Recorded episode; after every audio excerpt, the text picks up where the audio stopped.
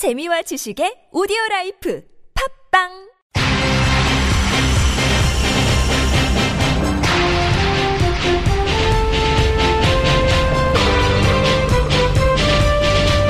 색다른 시선 김종배입니다.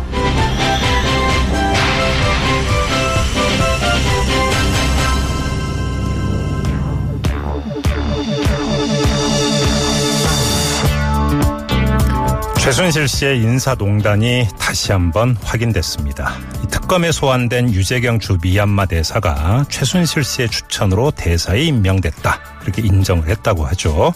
자, 그러자 외교부가 발빠르게 나섰는데요. 유재경 대사의 인성 과정과 관련해서 아는 바가 없다. 이렇게 밝히고 나섰습니다. 유재경 대사 같은 특임 공관장의, 공관장의 경우에는 청와대에서 결정하는 것이기 때문에 알지 못한다. 이런 취지로 주장을 했는데요. 영락없는 대자뷰입니다. 이 최순실은 장차관에 대사 임명까지 좌지우지했는데 문체부도 그렇고 이번에는 외교부까지 정작 당국은 아는 바가 없다고 합니다. 싱크로율 100%입니다.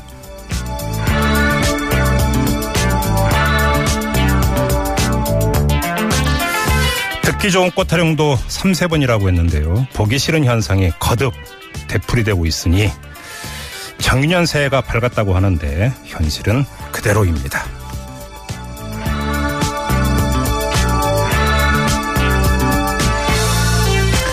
여러분 안녕하십니까? 색다른 시선 김종배입니다. 자, 오늘도 우직하게 하루를 정리해드립니다. 색다른 시선으로 꼽은 오늘의 이슈부터 만나보시죠.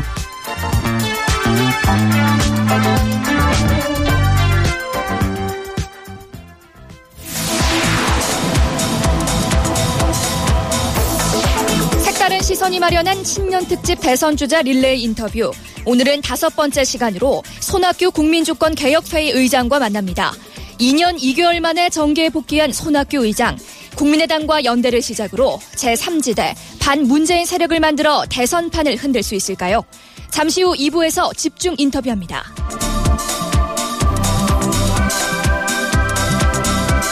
박한철 헌법재판소 소장의 임기가 오늘로 만료됐습니다.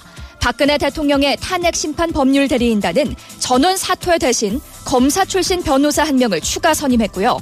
헌재 안팎에서는 탄핵 심판의 선고 일정 빠르면 2월 말, 늦어도 3월 초라는 관측이 나오고 있습니다. 3부에서 박근혜 대통령 탄핵 심판에 대한 전망 그리고 변수 짚어봅니다.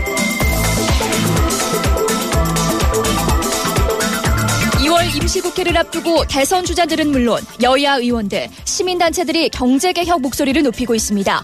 그중 상법 개정안의 통과 가능성이 높아지고 있는데요. 기업인사이드에서 상법 개정안에 대한 모든 것 알아봅니다. 미국 트럼프 대통령이 취임 일주일 만에 뉴스를 쏟아내고 있습니다. 트럼프 시대를 맞이하는 한중일 3국의 차이, 4부 중국을 아십니까에서 동아대학교 우수근 교수와 짚어봅니다.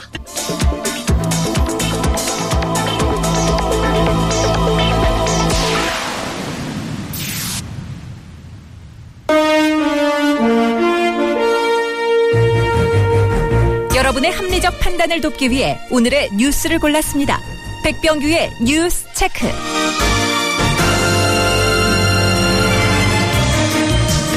네, 저희가 신년 특집으로 대선 주자 릴레이 인터뷰를 진행을 하고 있는데요. 이 관계로 오늘도 약간 순서를 바꾸겠습니다. 저희가 잠시 후 2부에 손학규 전 대표와의 집중 인터뷰가 예정이 되어 있어서 뉴스 체크를 좀 앞당겨서 진행하겠습니다. 자, 시사평론가 백병규 씨 모셨습니다. 어서 오세요. 안녕하십니까. 네, 자, 첫 소식은요. 네, 트럼프 미 대통령 소식입니다. 이 위헌적 행정명령에 대한 미국 고위 관료들의 그 저항이 좀 계속되고 있는데요. 네. 트럼프 미 대통령은 이에 그 저항한 그 셀리 에이츠 법무장관 직무대행을 즉각 해임하는 등 이 강경 대응하고 있지만 네. 미국 행정부 의 그 균열과 갈등 위험 수위를 넘고, 넘고 있다는 지적이 좀 나오고 있습니다. 오늘 해임된 이 셀리 H 그 법무장관 그 직무대행은 어제 법무부 직원들에게 보낸 장관 메모를 통해서 이 트럼프 미 대통령의 그 반이민 행정명령에 대한 소송에서 이 트럼프 행정명령을 정부 차원에서 옹호하는 법적 대응을 일체하지 말라고 지시를 했습니다. 예. 이 제프 세선스 법무장관 그 지명자 인준대까지 그 장관직을 그 대행하고 있던 이 H 장관 그 직대는 이 메모에서 이 법무부가 정의를 추구토록 하는 게 내 임무 가운데 하나라면서 이 행정명령을 변호하는 게 과연 정의 추구에 그 합당한지 확신할 수 없다면서 이에 대한 그 법적 대응을 일치하지 말라고 이제 지시를 했는데요. 예. 네, 미 국무부에서는 그 외교관 등 100여 명이 그 연판장을 이제 돌리기도 했습니다. 이 외교 현안 등에 대한 그 이견을 제시하는 내부 어, 메모 전문을 통해서 이 트럼프의 그 반이민 행정명령이 미국을 되려 더 위험하게 만들 것이라면서 그 반대 의견을 모아서 이제 그 공식 제출하기로 했다는 소식인데요. 네. 트럼프 미 대통령 이 셀리 H 그 법무장관 직대를 그 즉각 해임을 했죠. 그리고 그션 스파이서 백악관 대변인은 이 국무부의 이 같은 그 네, 일종의 그 반란 움직임에 대해서 이 대통령의 그 행정명령에 그 동의할 수 없는 애교관들이라면 이 그만두는 게 좋을 것이라면서 아주 그 신경질적인 반응을 보였다고 하죠. 이제 무슬림의 미국 입국을 금지하는 그런 내용이죠. 네, 맞습니다. 자, 다음 뉴스로 가죠. 네, 우리나라 그 외교관 이야기입니다. 앞서도 뭐 말씀하셨습니다만 오늘 그 박영수 특검의 그 참고인 자격으로 그 출석한 유재경 주 미얀마 대사 이 최순실 씨의 그 입김으로 그 대사가 된 것 아니냐는 이 기자들의 그 질문에 대해서 어 자신은 누구의 추천으로 대사가 됐는지 지금도 알지 못한다고 이제 그 분명하게 아주 또렷하게 이야기를 했는데요. 네. 어, 유재경 대사는 그 삼성 출신 그 기업인이죠. 그래서 지난해 5월 그 이례적으로 주 미얀마 그 대사에 이제 임명이 됐는데 이 최순실 씨가 그 6,500만 달러 우리 돈으로 한 그 760억 원 규모의 그 미얀마 이 케이타운 프로젝트와 관련해서 이권을 챙기기 위해서 그 대사 인사에까지 그 관여했다는 이제 의혹과 관련해서 오늘 이제 소환돼서 그 조사를 받은 것이죠. 유재경 대사 이 최 씨와의 관계를 그 전면 부인한 셈인데요. 그러나 이 특검에 들어가서는 이 최순실 씨의 그 추천으로 그 자신이 그 대사가 됐다는 것을 시인을 했다고 합니다. 네. 이 최순실 씨와 그 여러 차례 만났고 이 최 씨의 그 추천으로 자신이 그 대사가 됐다는 것도 알고 있었다. 네. 이렇게 그 자인을 했다고 하는데요. 네. 네. 도대체 이 삼성 출신 삼성맨이라는 분들이 그냥 거짓말을 밥 먹듯이 하는가 싶기도 하죠. 네. 들어갈 때 다르고 나올 때 다른 게 검찰 청사만은 아니었습니다. 특검 맞습니다. 사, 특검 사무실도 그랬네요. 네. 자, 다음 소식으로 가죠. 네. 김기춘 전 대통령 비서실장의 멱살을 잡고 물어보고 싶다. 이래놓고 삼성이 피해자 코스프레를 할 수 있는 것이냐. 아주 좀 격한 언사인데요. 예. 이 더불어민주당의 그 우상호 원내대표가 오늘 한 말입니다. 네. 이 청와대가 이 삼성과 현대차, SK, LG 등 재계 서열 그 1, 4위 기업들의 그 돈을 받아서 어버이 연합과 그 엄마부대 등 이 보수 구구 성향 단체들의 그 관제 데모를 이 집중 지원해 온 사실이 그 드러난 데 대해서 오늘 이제 그 원내 대책 회의를 하면서 한 말인데요. 네. 지난해까지 그 3년 동안 이들 그 4대 기업이 그 관제 데모를 위해서 그 제공한 액수만 하- 하더라도 무려 70억 72억 원에 이른다고 합니다. 네. 이 청와대 정무수석실이 주도한 그 지원 회의에는 매번 삼성 미래 전략실의 그 임원이 직접 참석을 해서 이 지원 단체 지원 대상 단체와 액수 등을 논의했고 어 이를 이제 어 실행에 좀 옮겼다고 하는데요. 네. 이 김기춘 전 대통령 비서실장은 이들 단체의 그 자금 지원을 독려하는 등 아주 그 깊숙이 개입을 했다고 합니다. 네. 한겨레의 그 단독 보도였는데요. 네, 우상호 원내대표. 이 청와대가 세월호 가족을 그 능멸하고 박원순 서울시장을 그 빨갱이로 보는 그 집회를 사주하고 여기에 삼성 등이 그 돈을 대고 실제로 그런 집회가 벌어지는 게 21세기 한국에서 과연 있을 수 있는 일이냐. 네. 이렇게 하고도 지금 삼성이 피해자 코스프레를 할 수 있는 것이냐 이렇게 얘기를 했다고 하죠. 우상원 대표는 또 이 정치적 우파 단체에 그 돈을 대주고 그 사람들이 그 폭력 집회 벌이고 이거 완전히 용팔이 사건 아니냐. 어, 삼성 같은 세계적인 기업이 왜 이런 짓을 했는지 모르겠다면서 이 용서할 수 없는 범죄다. 관련된 모든 사람을 반드시 엄벌해야 할 것이라고 이야기를 했다고 하죠. 시대에 역행하는 대표적인 사례죠. 네. 그렇지 않습니까? 네. 다음 소식까지요. 네, 이 박근혜 대통령이 박영수 특별검사팀의 그 수사 기밀을 좀 파악하기 위해서 이 청와대 그 참모를 동원했다는 이제 언론 보도가 나와서 또 논란이 되고 있는데요. 네, 한국일보는 오늘 그 김진수 청와대 보건복지비서관이 지난 5일 특검에서 그 조사를 받으면서 이 박 대통령이 김현숙 보건복지수석에게 이 특검이 최원영 전 고용복지수석에 대해서 그 어떤 조사를 했는지 그 내용을 알아보라고 지시했다고 진술했다고 이제 보도를 했습니다. 네. 최원영 전 수석은 그 2015년 7월 이 삼성물산과 그 제일모직의 그 합병을 앞두고 국민연금관리공단이 그 찬성표를 던지도록 개입했다. 이런 의혹으로 그 이제 그 지난 3일 특검에 이 참고인 신분으로 불려가서 그 수- 조사를 받은 바 있거든요. 예, 예. 그 수사 내용을 박 대통령이 그 김현숙 수석에게 좀 알아보라고 했고 그게 김진수 비서관 자신에게까지 이제 그 전달됐다고 진술을 했다는 것이죠. 그만 이 보도 내용이 사실이라면 여러 가지 논란거리가 있는데 이렇게 지시한 목적도 문제가 되고요. 또 한 가지는 지시할 자격이 있느냐도 문제 아닙니까? 지금 그렇죠. 직무 정지 상태 아닙니까? 네, 맞습니다. 그리고 이거 다른 것도 아니고 이제 그 박 대통령 어떻게 보면 개인의 수사에 대한 상황을 좀 알아보려 했던 것이기 때문에 더욱더 문제가 될 수 있는데요. 네. 일단 정현국 그 청와대 대변인은 이 기자들에게 문자 메시지를 보내서 이 김현숙 청와대 고용복지수석은 해, 예, 확인을 해보았더니 이 한국일보의 보도는 그 사실무근이라고 하더라. 이렇게 전했습니다. 네. 김현숙 그 보건복지수석 이 대통령으로부터 특검의 조사 내용을 알아보라는 지시를 받은 바 없고 소속 수석, 소속 수석실의 그 비서관 누구에게도 이런 지시를 한 바 없다. 이렇게 이제 말을 했다고 전했는데요. 예. 사실은 이제 중요한 건 그 김진수 비서관 아니겠습니까? 그렇죠. 네, 한국일보는 이제 그 김진수 비서관이 특검에서 이렇게 진술했다. 이런 내용이기 때문에 김진수 비서관이 그런 진술을 했느냐 했느냐 이제 이걸 물어보면 될 텐데 여기에 대해서는 아무런 답이 없었다고 하네요. 자, 그리고 국정 역사 교과서 최종본이 발표가 됐어요. 네, 이 박정희 시대와의 미화나 이 친일파라는 뭐 표기 대신에 뭐 친일 인사로 이제 표기해서 논란이 되지 않았습니까? 어, 이 친일 행정을 뭐 축소 기술했다. 이 현장 검토본에서 여러 가지 이제 문제가 지적이 됐는데 이런 지적된 내용들이 사실은 거의 그대로고 실렸다고 합니다. 그러자 뭐 전국 대다수의 교육감들 일제히 그 국정교과서는 좀 폐기해야 된다. 이런 기존 입장을 거듭 밝히고 나섰는데요.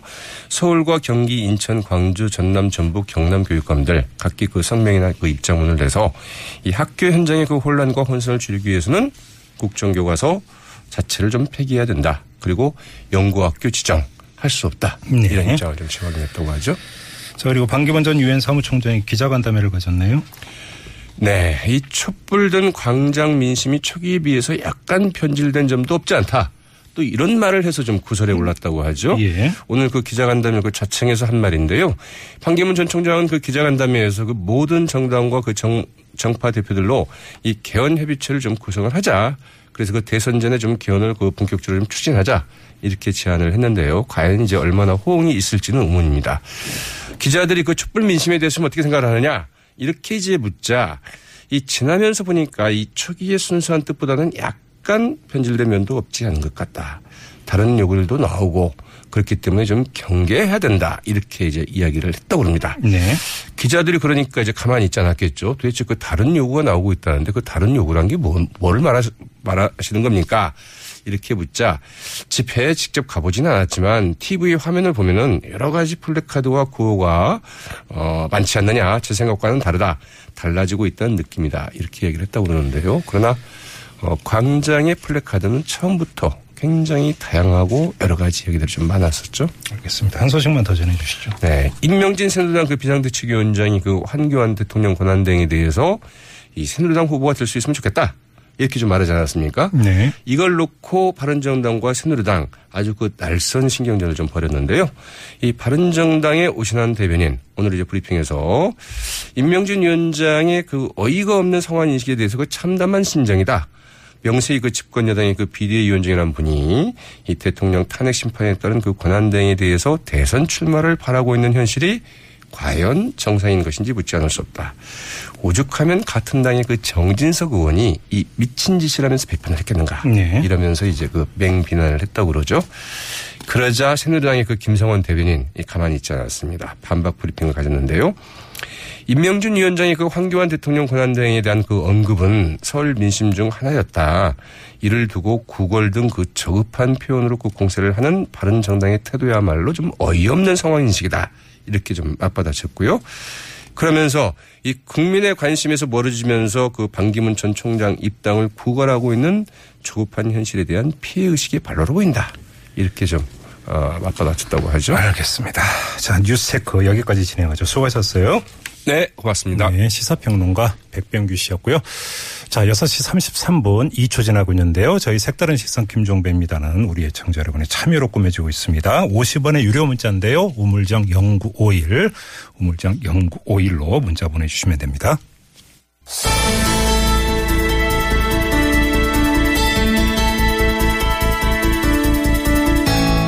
네, 저희 색다른 시선이 신년 특집으로 대선 주자 릴레이 인터뷰를 마련하고 있는데요. 자, 오늘은 그 다섯 번째 시간으로 또 특별한 분을 만나볼 예정입니다. 바로 손학규 국민주권개혁회의 의장인데요. 2년 2개월여 만에 정계에 복귀하면서 손 의장이 던진 화두는 개헌을 통한 제7공화국 건설 바로 이것이었죠. 자 그리고 이 제3지대론과 관련한 어, 손 의장의 움직임도 주목거리인데요. 자 전화로 만나 어, 자세한 이야기 들어보겠습니다. 여보세요. 예, 안녕하십니까. 네, 안녕하세요. 새해 복 많이 받으시고요. 의장. 예, 새해 복 많이 받으십시오. 김종배 선생 오래간만입니다. 네, 네, 오랜만입니다. 설 연휴 어떻게 어떻게 보내셨어요? 뭐 저는 그, 그, 그 여, 설날은 예. 망배단 가서 제사 지내고 저희 부모님 어, 차례 지내고 예. 산소에 가고 또 음. 가족하고 지냈습니다. 음, 예. 뭐 청년층과 스킨십을 강화했다 이런 이야기도 있던데요. 예, 그렇습니다. 그, 그 노량진 가서 컵밥 막 먹으면서 네. 공시생들하고 얘기를 했고요. 예. 또 어제는 광화문 창조 경제혁신센터에 가서 음. 창업을 하는 청년들하고 대화를 나눴습니다. 네. 청년들이 주로 뭐라고 하던가요? 아이고, 어떤 청년은 나이가 33살인데 이력서를 200장을 냈다고 해요. 어이구. 예. 그러면서 그 불합격을 뭐 쭉 200장을 했다는 거죠. 그런데 예. 왜, 왜 내가 떨어졌는지, 어떻게 시험을 봤는지, 그리고 도무지 불합격 통지가 한 장도 없다는 거예요. 어허. 그래서 이것을 좀 법제화 해달라 그래서 제가 여하튼 법제화를 그 하겠다 이렇게 약속까지 했습니다. 야, 그러니까 불합격 통보라도 좀 해달라 이런 그 요청이었군요. 그렇죠. 이, 저, 아직 인권 문제 같아요. 음, 어, 예. 그리고 그 청년 창업자들한테는 사업자 신고를 하는데 아니 지금 새로 창업하는 사람한테 실적을 갖고 와라 매출 실적을 갖고 와라 이런다는 겁니다. 참 앞뒤가 이런- 안 맞는 거지 완전히. 예, 아주 형식적인 그, 음. 그, 그 관료주의의 병폐가 이런 데도 그대로 나타나 있어서 네. 아, 이런 데 대해서 우리가 해야 될 일이 많구나 하는 생각을 했습니다. 알겠습니다. 어, 의장님께서 이제 계속 주창하시는 게 바로 개헌 아니겠습니까? 관련해서 네. 좀 질문을 드려야 될 것 같은데요. 이 반기문 전 유엔 사무총장이 바로 오늘입니다. 기자회견을 네. 열고 정당과 정파 대표들로 개헌 협의체를 구성을 해서 대선 전에 개헌을 하자 이렇게 제안을 했습니다. 네네. 어떻게 받아들이세요? 저는 뭐 대선 전 개헌에 대해서는 원래 제 지론이니까요. 네. 이게 저 시간의 문제가 아니라 의지와 결단의 문제다. 음, 그동안 우리가 대- 개, 개헌 준비를 많이 해왔고 국회에서도 개헌 자문회의를 통해서 뭐 여러 가지 개헌 안도 만들고 있어서 선택의 문제다 이렇게 생각을 해서 예. 그런 점에 대해서는 반 총장에 대해서 뭐 일- 일정 부분 동의를 하는데 네. 근데 내용을 보았더니 이게 먼저 권력 구조에 대해서만 일단 하자. 음. 또 그리고 개헌에 참여하는 그 세력들에 대한 얘기가 좀 애매모호한 것이 예. 그, 그 친박 세력 여기도 뭐 다 같이 하자 이런 것 같아요. 음, 근데 지금 광장의 민심이나 우리 역사가 그 친박 보수 세력 그, 그 수구 세력은 그 정권에서 떨어져 나간 것이고 그, 그 사람들이 개헌에 주동적인 역할을 하면은 마치 뭐 정권 연장이다 뭐 이런 그 비난을 들을 수 있잖아요. 예, 예. 뭐 그런 건 안 된다고 생각을 합니다. 아, 그러면 다시 한번 확인하겠습니다. 그럼 개헌 협의체 일단은 참여할 의사가 없으신 겁니까? 지금 뭐 그 언론에 나온 것만 보고 아직은 제가 그 자세히 보지를 못해 못하고요. 예, 예. 이제 지금 라디오 뭐 이걸 통 그 이걸 위해서 간단하게 언론 보도만 봤는데 내용을 좀 들여다 봐야 되겠습니다만 예. 현재로서는 음, 그 반기문 총장이 제가 요구를 했었던 박근혜 그 대통령 탄핵 문제에 대한 입장을 좀 밝혀라. 예. 수구 세력과 단절하겠다고 하는 입장을 좀 밝혀라. 음. 개혁에 대한 입장을 좀 밝혀라. 이런 것에 대한 뭐 그 대답이 없고 네. 오히려 오늘 그 저 어, 촛불 집회하고 관련해서 예, 예, 어, 예. 제가 정확한 워딩은 잘 모르겠습니다만 초기에 순수한 측면이 뭐 다소 변질된 네 네. 것이 있다. 뭐 이래서 어, 이분이 이게 수구 세력하고 같이 가려고 그러나 하는 음. 생각에서 지금 상태로서는 상당히 곤란하다 이런 생각입니다. 어, 얼마 전에 한번 그 직접 만나신 적도 있잖아요. 그렇습니다. 그러면 좀 그 중간적인 어떤 입장에서는 같이 가기 힘들 것 같다 이런 그 판단이신 건가요? 어, 제가 그때 분명히 말씀을 드렸습니다. 네. 그 진보적 그 보수주의라고 하는 뭐 그 뜨거운 얼음과 같은 뭐 이런 뭐 충분히 이해는 합니다. 반기문 총장이 일생 외교관으로 살아오면서 외교관이라는 게 기본적으로 보수적이니까 네. 또뭐 어차피 이번 그 정치권 입문 과정에서 보수 세력의 뭐 지원을 받고 이런 것을 이해는 합니다만 네. 그러나 다가오는 대선은 그 수구 세력은 정권장에서 이제 제외됐다 저는 이렇게 생각을 합니다. 네. 아, 음. 어, 그러니까 그런 점을 이해를 하고 그 본인의 정치 노선을 분명히 해달라 음흠. 뭐 이렇게 얘기를 했고 네. 지금까지는 어 과거의 세력하고 이렇게 같이 가는라고 하는 게 아닌가 하는 음. 생각이 들어서 좀그 그 과연 같이 갈수 있는가 이런 생각입니다. 그러면 관련해서 유승민 바른정당 의원 같은 경우는 어, 보수 후보 단일화를 이제 주장을 하지 않았습니까? 네. 그러면 반기문 전 총장 같은 경우는 차라리 그쪽으로 그러니까 선회하는 게 더 낫다 이렇게 보시는 겁니까? 글쎄, 뭐 저는 반기문 총장이 아직도 어, 진보 세력, 개혁 세력에 대해서 뭘 좀 같이 했으면 하는 의욕이 강한 것 같은 그런 인상은 받았어요. 예. 근데 그러려면은 본인의 정체성에 대해서 내가 개혁 세력과 이렇게 같이 가겠다, 수 세력과는 이렇게 딱 끊겠다. 어, 박근혜 대, 대, 그 탄핵에 대해서는 이건 탄핵해야 된다. 이렇게 분명히 입장을 먼저 밝히는 것이 순서라고 생각합니다. 알겠습니다. 개헌 관련해서 하나만 더 여쭤보겠습니다. 박한철 네. 헌재 소장이 오늘 퇴임을 했는데요. 네.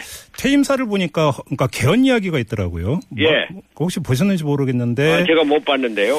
헌법 개정은 예. 결코 정치적 목적으로 이루어져서는 안 된다. 이런 예. 그 구절이 있어요. 네네. 그러니까 관련해서 이런 질문을 드려야 될 것 같은데 일각에서는 그 정치권의 개헌 주장 그리고 개헌 예. 주창이 예. 주로 대선 주자들에 의해서 주창이 되다 보니까 예. 이 개헌의 순수성이 오히려 국민들한테 제대로 전달이 되지 않고 정적인 목적, 대선거 목적으로 비춰진다 이런 지적이 있습니다.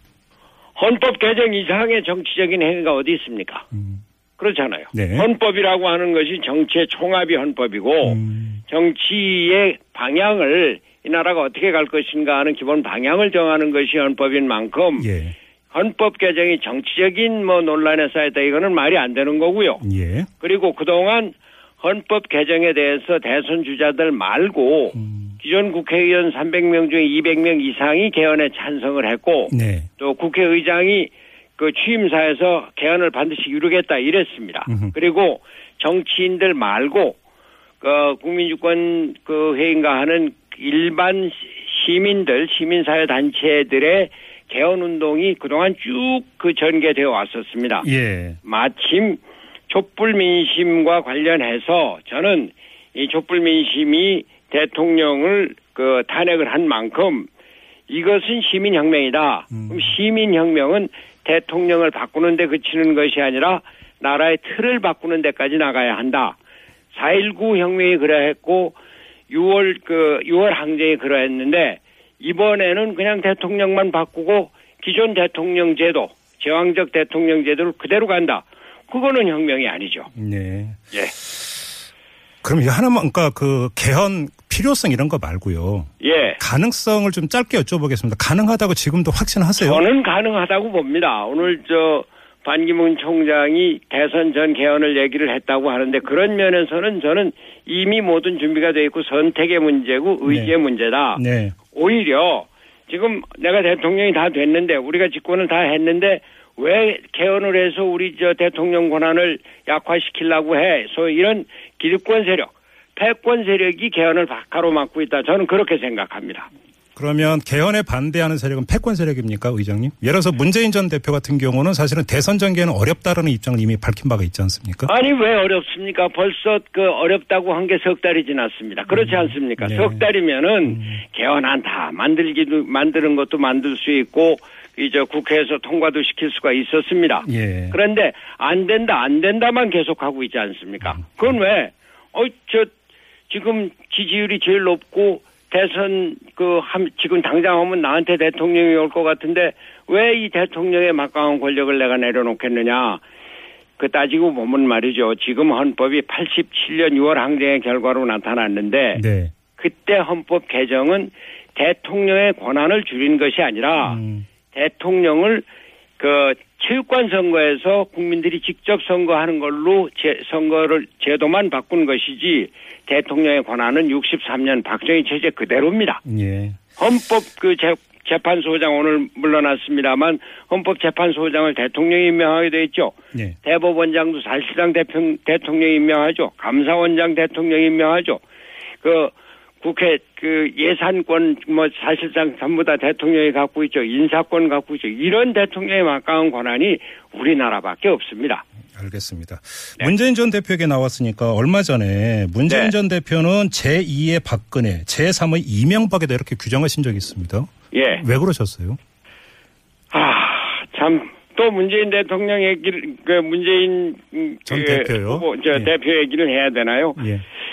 이분과 이 세력이 갖고 있는 폐쇄성, 더 배타적인 독선, 음. 이것은 사실 뭐 좀 그 한계를 넘는 것 같습니다. 얼마 전에 개헌 보고서에 대해서 비판을 한 뭐 국회의원 또 뭐 대통령 예비 후보자들에게 문자 테러를 가하고 18원 지원을 하고 그런 데 대해서 문재인 대표가 뭐라고 그랬습니까?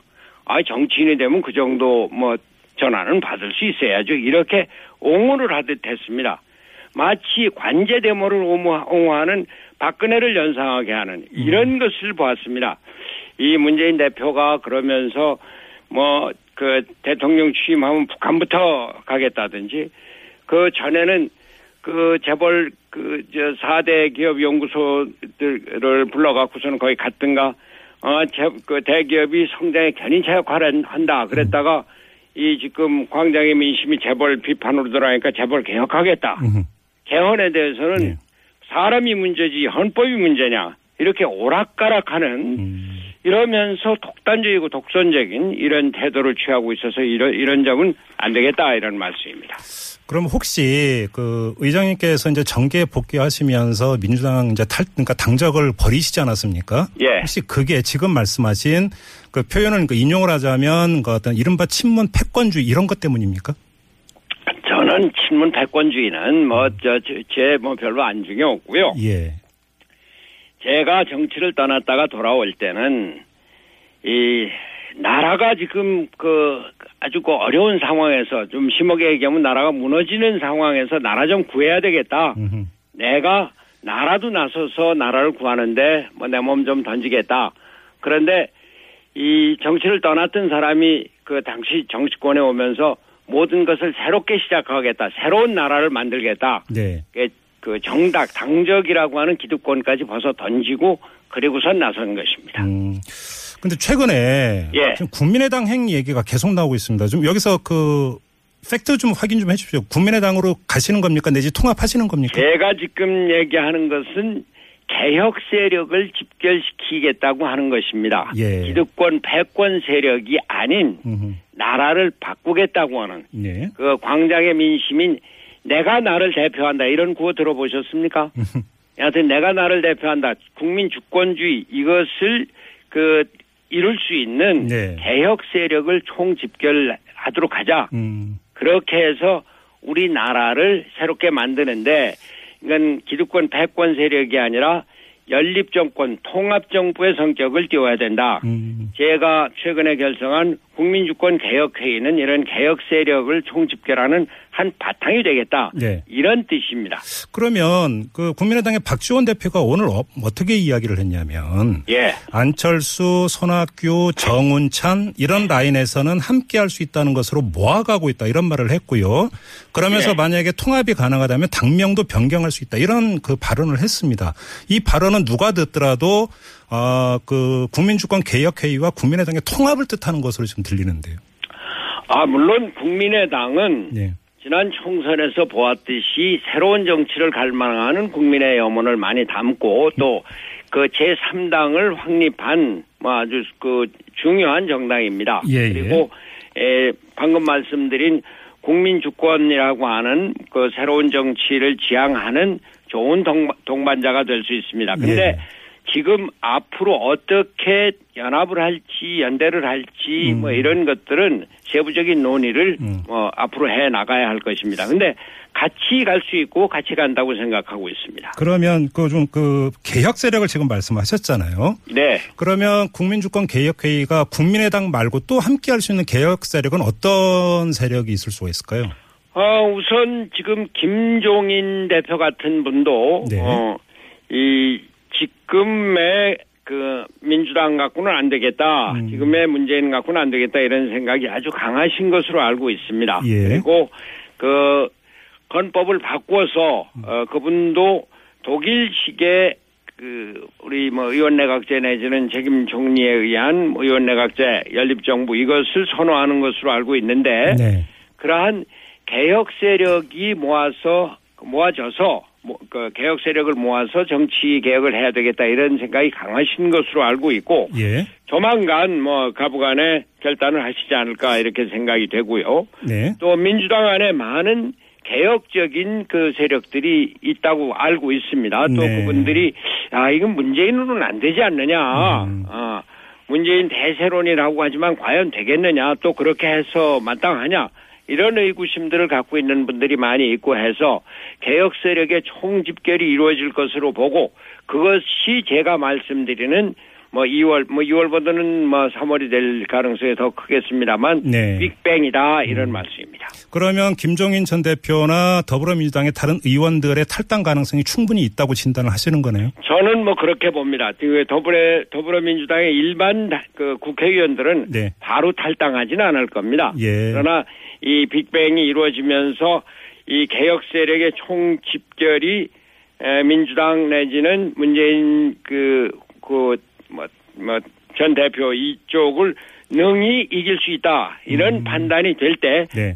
그때 제대로 빅- 빅뱅이 이루어진다고 생각합니다. 근데 좀 관련해서 언론이나 이런 데서는 어떤 진단을 하고 있냐면 김종인 전 대표도 뭐 애써 부인하지 않고 있는 것으로 제가 알고 있는데요. 김종인 예. 전 대표가 치고자 하는 빅텐트는 예. 50대 주자를 중심으로 세우는 빅텐트다 이런 이야기가 많이 나오고 있는데요. 예. 만약에 이런 진단이 사실이라면 지금 의장님과는 일정하게 비껴가 있는 구상 아닌가요? 아, 그건 뭐 저하고 비껴갈 수도 있고 합니다만, 네. 그 문제, 그저 김정인 대표가 그런 말씀을 하셨지만, 뭐 속내는 그렇지 않을 것이라고 봅니다. 아 그래요? 문제는 예. 단지 지금 우리의 그 정치의 그가 새로운 새 판을 짜는 것은 네. 단지 나이의 문제가 아니라 음. 우리나라를 어떻게 새롭게 새로운 구도로 만드느냐. 네. 저는 7공화국을 그 주창을 하고 나왔습니다만 음.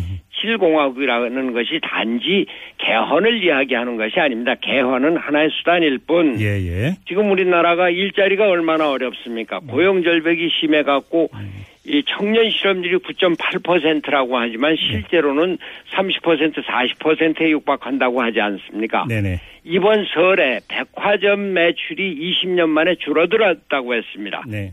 전통시장은 더 말할 것도 없고요. 수출 줄어들고 있죠. 생산이 줄어들고 있죠. 거기다가 트럼프가 우리나라를 협박하고 있고 그 시진핑이 사드 문제로 이저 그 유커들 예, 예. 내왕을 줄이고 있죠. 아베는 또 아베대로 저 소녀상 문제 갖고 압박하고 있죠. 대내외적으로 절벽에 쌓여 있는 것이 우리나라 현실입니다. 알겠습니다. 여기서 음. 새롭게 일자리를 만들고 경제를 번영으로 이끌고 남북의 평화를 이끌고 이것이 7공화국의 내용이 되는 것이고 그것을 제가 해내겠다 이런 알겠습니다. 말씀입니다.